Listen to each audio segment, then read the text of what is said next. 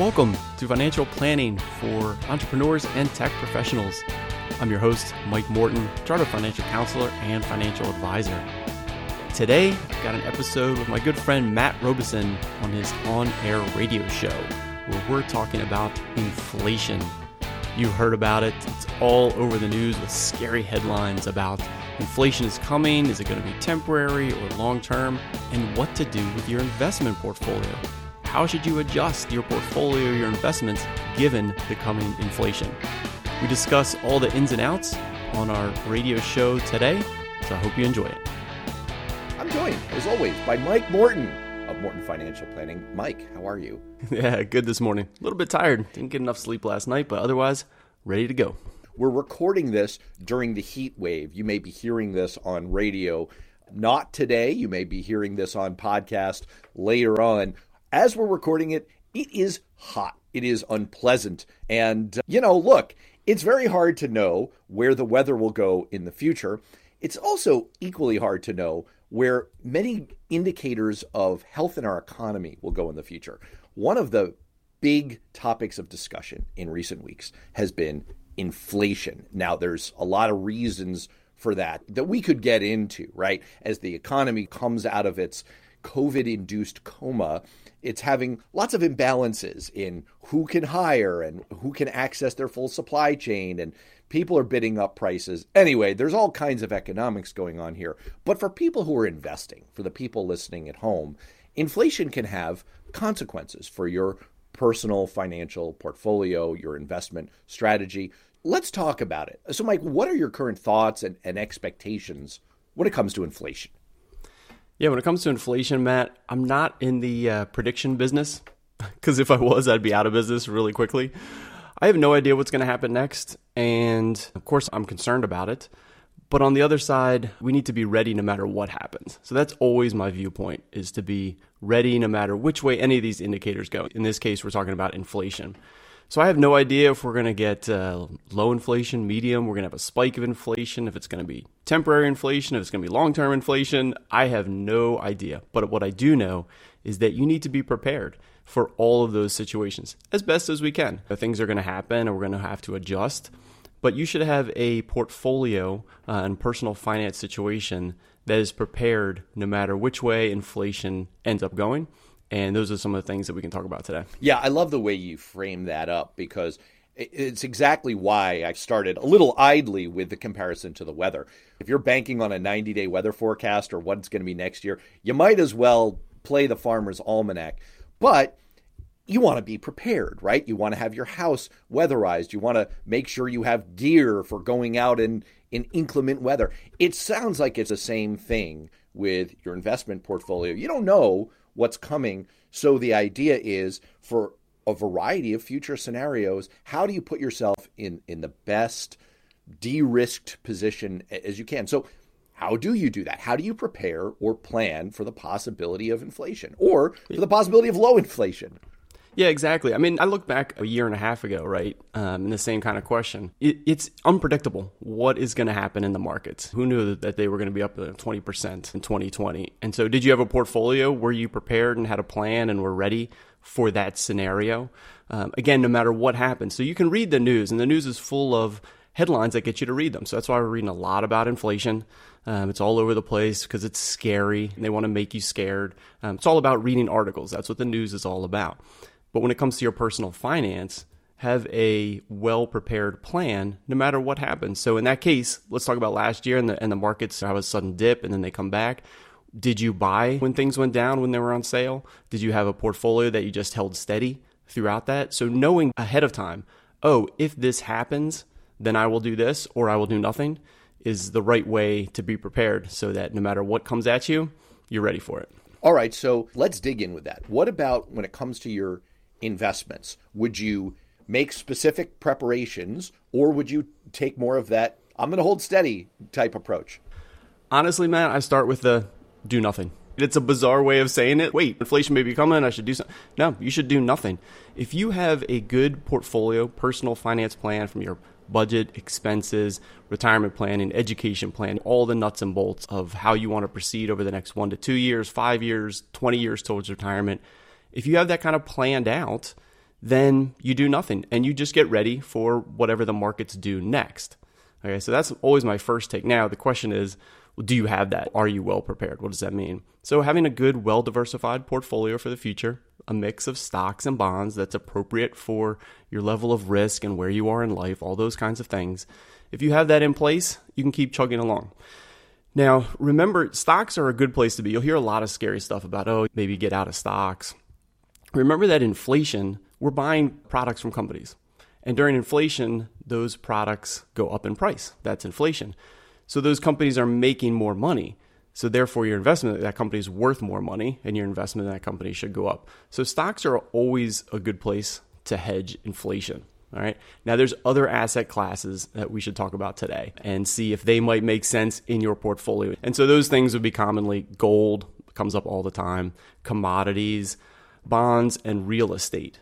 Those are those are the asset classes that are going to be talked about nonstop. Oh, they're good inflation hedges. You should be invested in these different areas. So we should tackle those different areas and see if are they good, you know, or not. So it sounds like there are certain classes of investments that are a little bit of look, if you get an inflationary tailwind, you're putting up a sail and you're going to catch them because they're going to get propelled along by that trend of price increase. Let me just ask you the other side of it why would we worry? Why is inflation bad? Are there classes of, of investments or assets where it's going to be a headwind, where you're, going to be worried about holding those? Bonds would be the typical one because in inflationary environments, typically rates are going to go up. Now, obviously, we know we have super low rates right now, they, they can't fall a lot further. So, as bond rates go up, bond prices go down. They work completely opposite. So if you're holding a bond and inflation hits and the Fed decides to start raising rates to try to pull back inflation, so now we have rising yields, rising interest rates, which is good for savers. If you're saving dollars, you're getting a better interest rate in your checking and saving account. But if you're holding an IOU, a bond for $100, that might drop down to $90. So the price of that bond drops. So we need to be more careful in the bond allocation in our portfolio. And that's the only place that I would have a recommendation for making a change, Matt, would be in the bond allocation of a well diversified portfolio. For our listeners, Mike and I actually go back a long way. We, we attended the same college. We took some of the same undergraduate economics courses. I remember our economics, our macroeconomics professor addressing this question of why is inflation bad and he used to say capriciously redistributes income from borrowers to savers and that's an explanation that's okay. You haven't explained anything, but you have given me a lot of big words to chew on there. I liked your explanation for that a heck of a lot better. Bonds, not so good. Stocks, maybe a little bit better. All right. You also mentioned commodities. Let's go there for just a second because you teased it and it does seem like a place that people focus on in, an inflationary environment. So, what about a typical commodity? Right. So, there's different types of commodities. So, I'm going to separate gold and the gold bugs from other commodities, which are natural resources that are used in the production of goods. Okay. Even though gold is still used, obviously. So gold is been just a traditional inflation hedge, a store of value. That's why people like it. And it's had good returns over the years. But if you look at the historic returns of gold, first, they are not definitely tied to inflationary environments. So realize that they don't always go up when inflation goes up. That's not the case. They march a little bit to their own tune the price of gold. It's done well in inflationary environments and it's done just okay. Huh. Is that a little bit of a misperception out there that, that gold is a classic hedge? It, it sounds like maybe not so much. Not always and not in lockstep. You know, if you're saying, oh, inflation's going to be high for the next three years, let's say, say you just knew that. Will gold do very well over the next three years? I'm not sure. So it's not definitely that they're tied in lockstep. The other thing is when we talk about other commodities, they're definitely not tied in lockstep. So does gold have a place in your portfolio? Perhaps. I don't typically use it, and the reason why is because it doesn't have long term historic great returns. Okay, so if you look at the returns of gold over the long term as compared to stocks, it's much less. And so I'd rather hold stocks in my portfolio if I'm going to hold them for 10, 20 years and, and want to use those in the future. I'd rather have stocks over gold. Interesting. So it sounds like, unless you're an old timey prospector, maybe you should nip that gold mania in the bud uh, before it takes over your life. All right, let's uh, talk about really out there topics that are impenetrable to most minds, including mine. What about cryptocurrencies? You do hear that kind of thing. It's, hey, look, if there's inflation going on, what about crypto? It's not really subject to the same kinds of of forces in the economy, is that a good place to, to park yourself and tilt your investment portfolio to hedge against inflation? Right. So, one of the comments about cryptocurrencies and Bitcoin is it's the new store of value. What gold has been for the last 50, 100 years, now it's going to be cryptocurrency as a store of value. And that might be true. I have no idea, okay, where the prices of these are going in the future. The problem with that argument, however, is that gold it doesn't go up and down nearly as much as crypto's been going up and down. I mean, the volatility of the cryptocurrencies is massive. We all know that. Reading the stories, it's going up and down and jumping all over the place. And gold doesn't do that nearly as much. And so, as a store of value, especially if you say, "Oh, look, inflation's going to be high for three, four, five years. I want to get those tailwinds." I don't think cryptocurrency is going to be the, the place for that. It might go up massively, but I, I have no idea about that. But in, in terms of inflationary wins, now I wouldn't say crypto is a place that you want to be parking some cash. I think we could say one thing with total confidence, which is that if you could reliably predict the future price of cryptocurrencies, you wouldn't be doing your current line of business because you'd be massively wealthy and you'd say, forget about it. No one on earth can predict the future prices of cryptocurrencies or really anything else. Okay, anything else on commodities we missed before we move on to other topics? Yeah, I'm going to step back to the other commodities, you know, that are used in production copper, raw goods, those types of commodities. And they go with inflation because as the price of goods goes up, the price of those production commodities might go up and then the price of goods have to go up because companies have to buy those to put them into their products. And so you get this kind of inflationary environment because of commodities. But it's usually ahead of time. Usually prices of those commodities are going up first and then the price of goods has to follow because companies have to buy them and use them. So it's not always the case that once you think, oh, we're in an inflationary environment, those commodity prices might have already gone up. And you've seen that the last 18 months that the price of commodities has really shot up. And so, are they a good place to invest now for a future inflation environment? Again, maybe not. I don't use them too often in portfolios, again, because there's other places that I'd rather put my money within stocks and bonds and not get into. Commodities again march to their own tune. So they can be good as a diversifier but you have to know what you're doing. Right and who knows maybe someone stole a crop report and substituted a fake one in frozen concentrated orange juice. I saw that in that documentary trading places. Okay let's turn to a different topic. You earlier alluded to real estate. Why should you think about real estate in an inflationary environment so real estate, as all prices are going up, real estate goes up. So that's great. You could own real estate, and those prices should get those tailwinds of inflation, and everything rises because it's a real good. So that's what's great about it. Now, there's a few different flavors of real estate, right? First of all, everybody thinks of their own home. And your own home is one of the best places to have a fixed mortgage during inflation. And the reason why is because the dollars are going down in value. You need more dollars to buy the same amount of goods, right? And so your fixed mortgage, notice the word fixed, stays the same. The number of dollars are the same, even though those dollars are worth less in the future. So if you're paying 2000 a month for your mortgage, that 2000 in three, four, five years is worth less. Hopefully, your salary has gone up so that you can keep up with buying other goods. And so, your home is fixed mortgage is one of the best places to have things to have during an inflationary environment. And hopefully, your home price goes up as well. Now, real estate investments are another thing.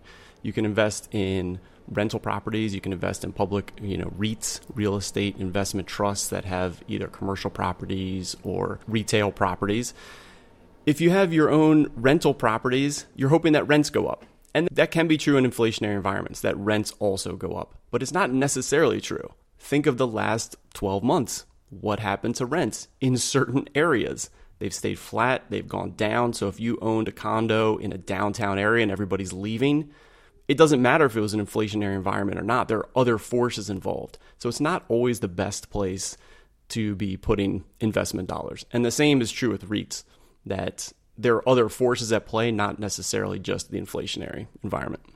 So let me see if I'm following the logic here. And I don't want to sound like our macroeconomics professor about this, but when it comes to having a fixed mortgage, you're paying the bank. And so under inflation, it's good for you because the money's worth more. So in, in real terms, you're paying less and less. The money's worth less. The money's worth less. So you're paying less and less. That's right. Over time. And so you alluded earlier to where you could be facing headwinds and you alluded to bonds. So how does one then think about dealing with bonds because it seems like that's the inverse of that situation where you're going to be paid a set amount that's worth less and less as you move into the future. So, what do you do? Do you just drop bonds? First of all, you got the analogy exactly right. So, a mortgage is a reversed bond. You're paying it, someone else has it. And so that's good for you.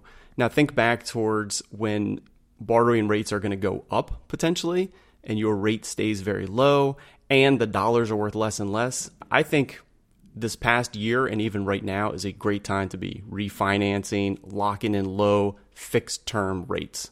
So there's something I would definitely look at doing. If you're in a situation where you could borrow more money on your house or that's comfortable or you can do that, I look at low rate fixed term, long term uh, mortgages. But depends on your situation. Now, so it's a reverse bond. So where do bonds fit in your portfolio? To your point, Matt, if inflation spikes up and rates yields on bonds start going up, the price of those bonds go down. So if you hold a 30 year treasury bond, that could potentially be worth less if rates go up. So you're losing money on holding that bond because you're getting that fixed coupon and those dollars are worth less and less over time. So there are two changes that I would look at. One, have short term duration bonds, short term bonds, short term government bonds. These are very short term. They're hardly paying anything, but that's not the point. The point is you, you're getting rid of your inflationary risk. And that's really good. I recommend short term bonds pretty much all the time anyway. The reason why is I'm not looking to make a lot of money on the bond allocation of the portfolio. If I'm looking to take on more risk to try to get more money in the future or have that grow, I'll do that on the equity side.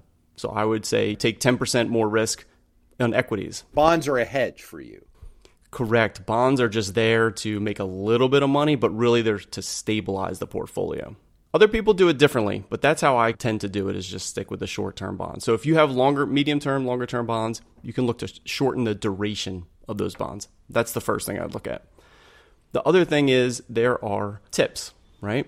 And so these are inflation protected bonds. Now the way these work is that they get less interest rate now but they add in the inflation. Okay, so if inflation goes up by 1%, you get that extra kicker. All right, so that is built into the price. So if we get what everybody thinks is going to happen, you'll get a fairly nominal return on those inflation protected bonds. But if inflation is higher than people predict or it spikes, that's where you can get a little bit of a kicker from having those bonds in your portfolio. So I'd look at that in the bond side of your portfolio. I'd look at both shortening the duration of regular bonds and adding inflation protected bonds. So, just to totally flog our ship analogy to death, you wouldn't say chuck the bonds over the side. It's more diversify a little bit. Again, we can't predict which direction the wind is going to be blowing. So, what you want is a little bit more in your bond allocation, a little bit more diversification toward TIPS and short term bonds just to protect yourself in case we do get those inflationary headwinds. That's right. And then again, go, go back to the start. Have a plan. So the plan is these are there for stability. You're not going to make a lot. There's not very much return anywhere in the bond market. So this is for if it's 10% of your portfolio, 20, 30, 40%, whatever it is, be ready to make changes over the next 12 to 24 months and shift a little bit depending on what actually plays out, what actually happens. Anything else we need to cover here? I mean, this strikes me as a really good run through of bonds, commodities, stocks, frozen concentrated orange juice. What else haven't we covered? What else should people be thinking about here?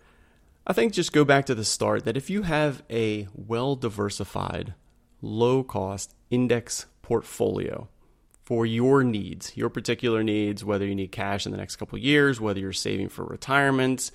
Make sure you have a plan and you've implemented that plan. Okay, the portfolio I have today makes sense for my needs for the coming years. And then just adjust that every six to 12 months, depending on what actually happens.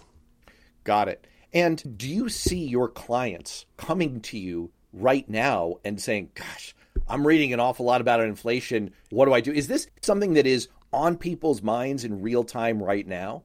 Yeah, absolutely. It's on everybody's mind because again, it's in the news, people are reading it, so clients are coming in and saying, "What should we do? Should we change things? Should we do stuff?"